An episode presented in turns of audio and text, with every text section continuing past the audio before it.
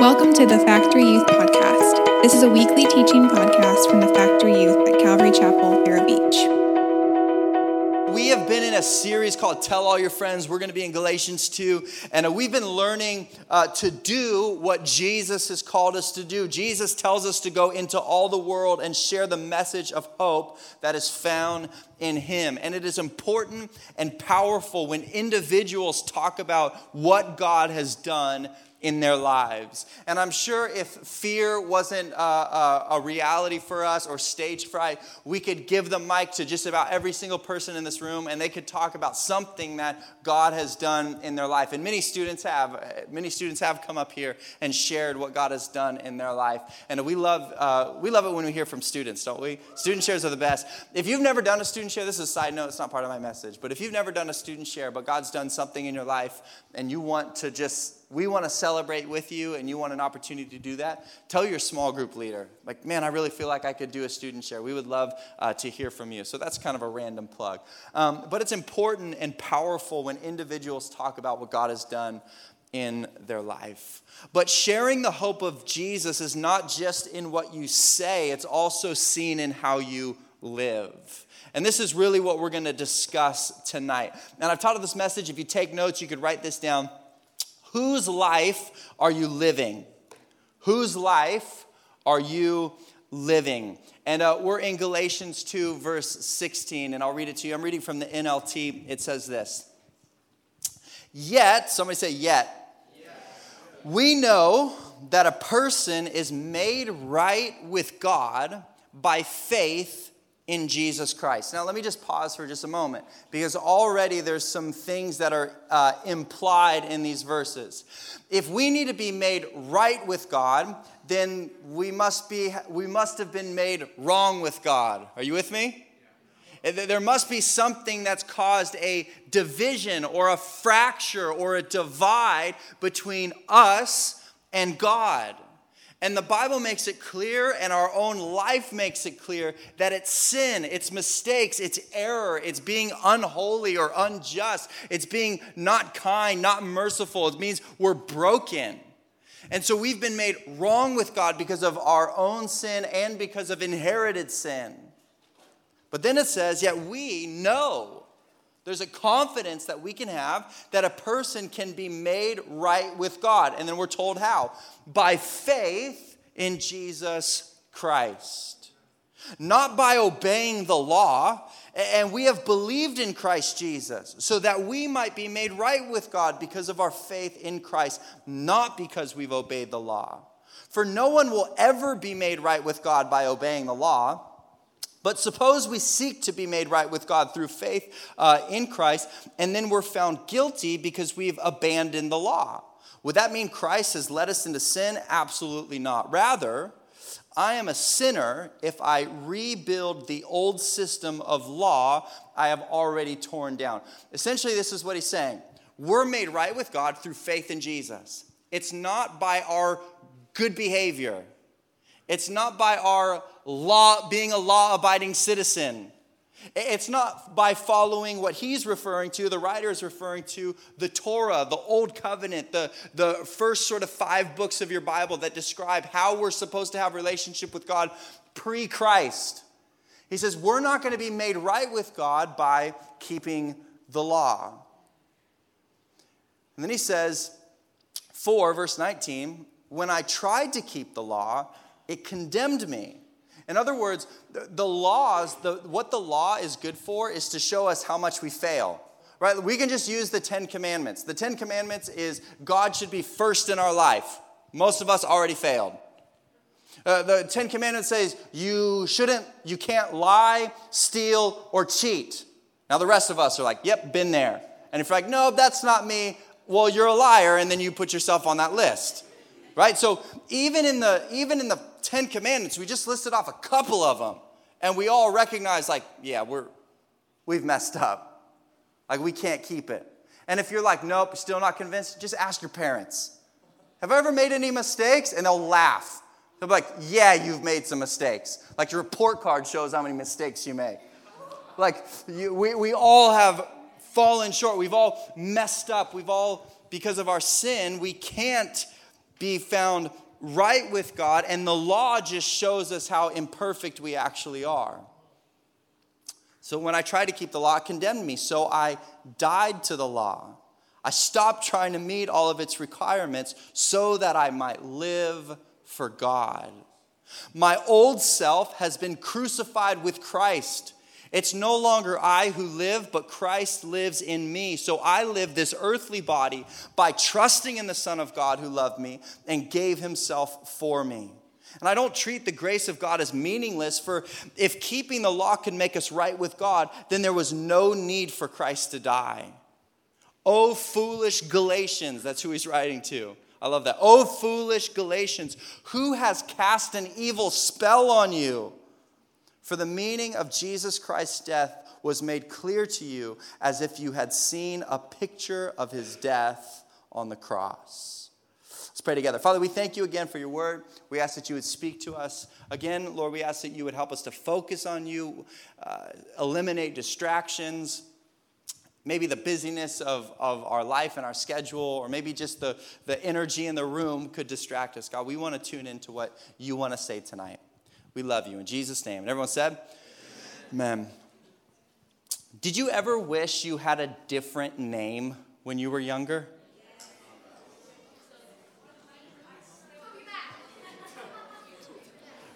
Like you, you, you like maybe it was like a person's name you heard, or like a person on TV, and you're like, oh man, that's such a cool name. I remember growing up and just thinking, like, my name's Nathan, like, that's such, blah, so boring. In middle school, I decided I'd go by Nate because I'm like, yeah, that's cool. And I'm still stuck with the decision I made in middle school. I feel like that's not fair. Right? Like you make a decision in middle school, you should have like a chance when you turn 18, like, hey, all the decisions you made in school, middle school, you still want to roll with that or no? Like, no, probably not. Like, I like my name Nathan now. But anyways, um, when I was when I was younger, the name that I wish I had was the name Zeke. Is anybody named Zeke here before I make fun of this name? Zeke is a dog's name. Like, why, why would I want to be Zeke? Like, that's so lousy. Sorry, Zeke, if any Zeke's in the building. Um, like, Zeke, but for whatever reason, I'm like, I would be so much cooler if my name was Zeke. Like, everyone would be like, man, Zeke, he's so cool. that guy, Zeke, he, man, I like that guy. Who's Nathan? He's, he, what a loser. Zeke, that's a cool guy. I asked Hannah, my wife, what, uh, what she wished her name was when she was younger. She wished her name was Greer. Is a strong name. I've never heard it before. Is anybody named Greer? Greer? Greer? Greer? No? I'm like, all right, Greer it is. Nice. so cool as a Greer. Um, anybody else? What, what's a name that you wish you had? Is that your name? Anthony? You just wish your name was Anthony. Why? Want to be Tony? Oh, Ant is pretty cool, actually. I'll give you that. Anybody else? Any cool names? What? Right? That is a pretty strong name. Yeah. Ricardo? That's a good one. Yeah. Glitter. All right. All right, I'm moving on. No more, no more raising hands. I don't want to know anymore. We can talk about it later. There is something funny though, like I think what happens is we imagine if our name was different or if our name was what we wanted it to be, then maybe our personality might change a little bit. We'd have a little more confidence. We would be that person or that name that we've sort of imagined our life to be would then equal something different in our own life. And I think part of it is maybe rebellion against our parents or trying to find something interesting about ourselves, but it's really an attempt to discover who we are. I think that's interesting about names because names were given, right? We have no choice. It is like that's that's just your parents are like Doug. Sorry if your name's Doug, it's just what came to my mind. We're like, this is a full on Doug. Here it is. And like, eh, we, there's an aspect where we're, I think we're, we're, we're sort of pulling against, like if you have these imaginations, like, I, is that who I am? right? Well, who am I? And this, this is sort of the question we begin to ask. And I think the name is sort of, for, for many of us, that first kind of step. Who, who are we as individuals? Like, who are we personally? I'm not just like this situation, I'm not just this name or whatever. And this is a journey that most people are on a journey of self discovery or trying to figure out what makes our life significant. And I think the name is just a sort of silly perspective, but many of us have asked those questions. Maybe it's not my name, but what makes my life matter? What makes me significant? Who am I? What's my identity? What am I here for? But I can I tell you that just the fact that you're alive is significant? Just the fact that you're breathing is significant. I shared this with you before. I'm going to share it again because I think it's important. This is a quote, it's going to be on the screen. It says One scientist calculated the numbers and found that a person's odds of being alive are 1 in 10 to the 2,685,000th power. So that's, that's one or that's, that's a number with over two and a half million zeros after it. Those are the odds of you just being alive. This scientist explains that these are the same, same odds as having a group of two million people, each roll a trillion sided die, and every roll landing on the same number. Okay, our brain can't even fathom this idea. Like, what even is a, a, a trillion sided die? We can't even, what is that? And yet, two million people all rolling it, and every single time landing on the exact same number. It's such a miracle we're all here. And because it's such a miracle we're all, we're all here, it forces us to ask the question why? If I am the, the miracle of, of the, the same odds as 2 million people rolling the same trillion sided die and, and it landing on the same number, why am I here? Or better yet, what kind of life should I live? If the fact that it's a miracle that you're breathing, that you're here on planet Earth uh, in 2023 in Vero Beach, the fact that you're here is a miracle, what kind of a life should you live? What should matter? What should be important? What should I use with my time as, as limited it is and as valuable as it is? How should I occupy myself? What should I do? What should I be about? What is my life for? And I want, to, I want to present sort of three options or three observations as to the way people can live their lives. Three ways that people sort of tend to, uh, here they are, one and 10 to the 200 plus million. And how do we live our life? Well, number one, many people live careless lives. They live careless lives. What I mean by that is, even with the data saying otherwise, many people live their life as if it doesn't matter. They feel insignificant, invisible, or even in the way. Their life is just a random, chaotic accident, and the world will continue to spin on without you. And this is so much of what we're led to believe. Whether it stems from the evolutionary theory that suggests that you're only here because a trillion years ago a bird grew legs, or, or because you're in a family that doesn't treat you fairly, or maybe it stems from the fact that our standards of success and beauty stem from people with plastic surgery whose parents were famous. I think so much of, uh, of our, our identity or our lack thereof stems from a world and a, and a sort of undertone that says you really don't matter. You really don't have that much value because you don't look this way or because you don't talk this way or because you don't have anything to offer. And so it's really easy for us to slip into this mindset of, I'm just an accident. My life has no purpose, no value. And so I'm just insignificant, invisible, and in the way. But the Bible teaches us the exact opposite. The Bible says that you weren't an accident, but that you were created. You were formed and knit together in your mother's womb, carefully and intentionally by a God who loves you and knows you. All your days and good works were marked out for you to walk in before you even took your first step. The God who created you actually wants to know you. And like we read about, he provided a way for us to know him. And we have believed in Christ so that we may be made right with God because our faith in Christ. Listen to me. Your life has value. It has infinite value. So much so, Jesus gave up his life so that you could find life in him. And many people live their existence just careless. I, am an accident. I'm in the way. It doesn't matter.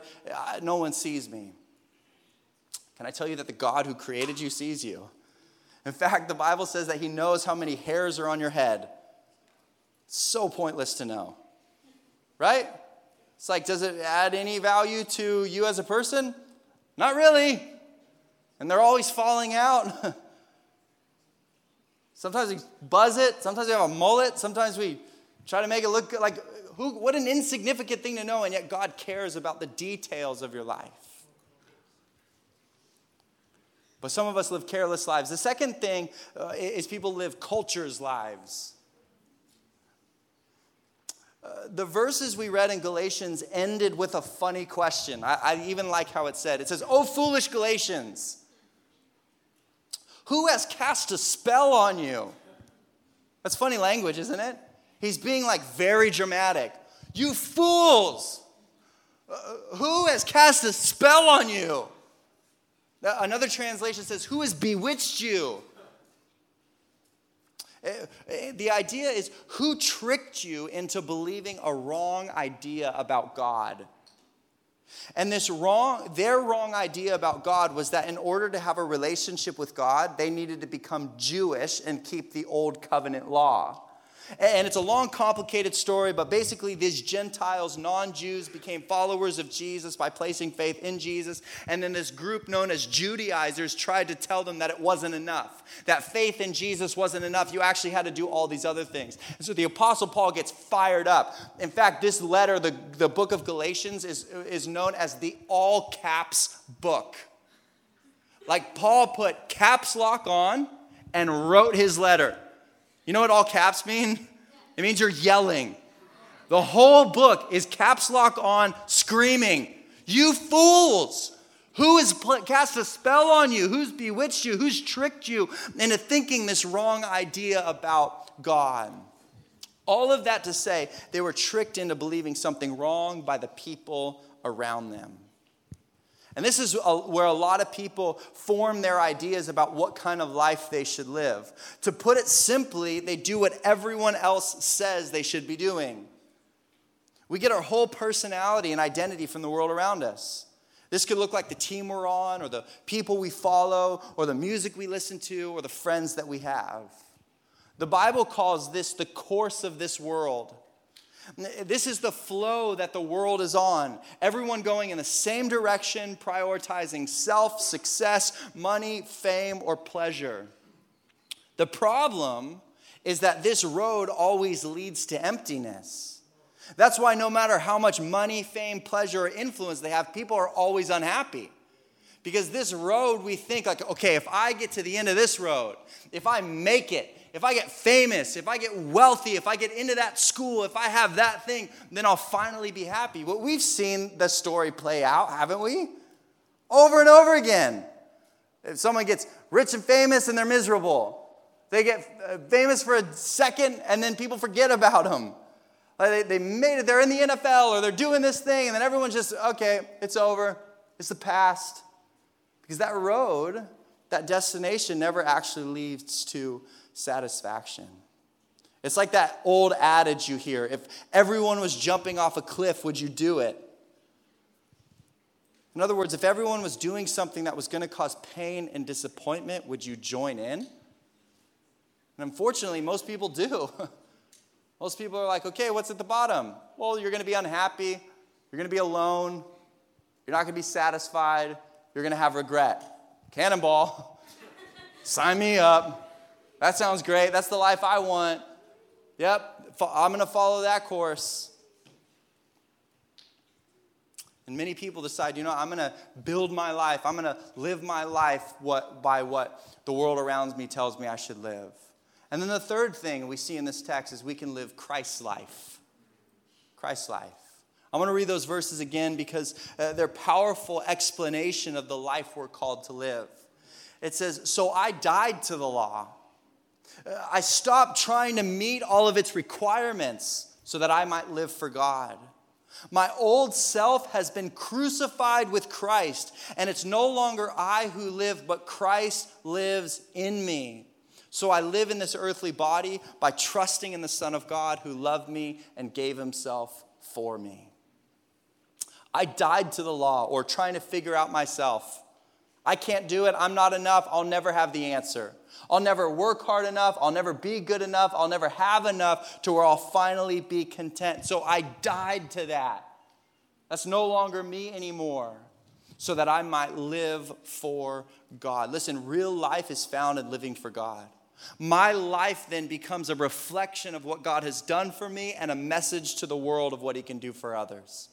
Your life is a reflection of what God has done for you and a message to the world of what He can do for them. And we're told we should live this way because He loves us. When you feel alone, unseen, forgotten, or lost in the crowd, God knows you and He loves you. So much so that we're told that He gave Himself for us. He gave Himself for us because we couldn't fix ourselves. We, we didn't have the answers. Our own goodness couldn't do it. Our own religious efforts or ideas can't do it. The people around us can't do it. Only Jesus can infuse meaning, identity, and direction into our lives. And so Jesus gave himself for us. He, he really got down to our level and said, hey, there's a better way to live. You can live for so much more. You don't have to be stuck. You don't have to feel insignificant or you don't have to be caught up in what's going on around you. You can live for so much more. He says, so Paul says, I died to that old life. Those priorities aren't mine anymore. That identity isn't mine anymore. My own goodness can't save me. My own, uh, my own church attendance can't save me. I need a new life. And so he says, I died. I've been crucified with Christ. It's no longer I who live and the life I now live is by faith in the Son of God who gave himself for me. Man, isn't that a powerful picture? Jesus loving us so much that he gave himself for us to just show us, to get on our level and say, There is more. There's so much more for you to live in and for. And Jesus can infuse meaning and identity and direction into our lives. Worship team, you guys can come up here. We're going to close. Two things as we do. Number one, if you don't know Jesus, you can know him. He wants to bring you into the life you were created to live in friendship and relationship with Him. And not only in friendship with Him, relationship with Him, but in partnership with Him in what He's doing. But if you do know Him, if you're here tonight and you are a follower of Jesus, it's no longer you who live, but Christ in you. And your life is now a reflection of Him. How you live communicates to the world the life that anyone can have in Christ. We do this through our joy. We do this through our perspective on difficult circumstances. We do it from our objectives, what's important to us. And even how we treat people day to day becomes a reflection of what God has done and can do in our lives. So, as we close, I just want to really give two simple invitations. One, if you want to know Jesus, it's so easy. It's not by doing, it's not by figuring it out, it's not by having all the answers. It's by trusting in Jesus. We can be made right with God through faith in Jesus Christ. And the second invitation is if you are a follower of Jesus, you're like, yes, I, I, I've placed faith, I love him. Let your life be a reflection of what it means to follow and love Jesus. Let your life be a picture of what it can mean for anybody around you to have the joy and the perspective and the peace that God invites us into.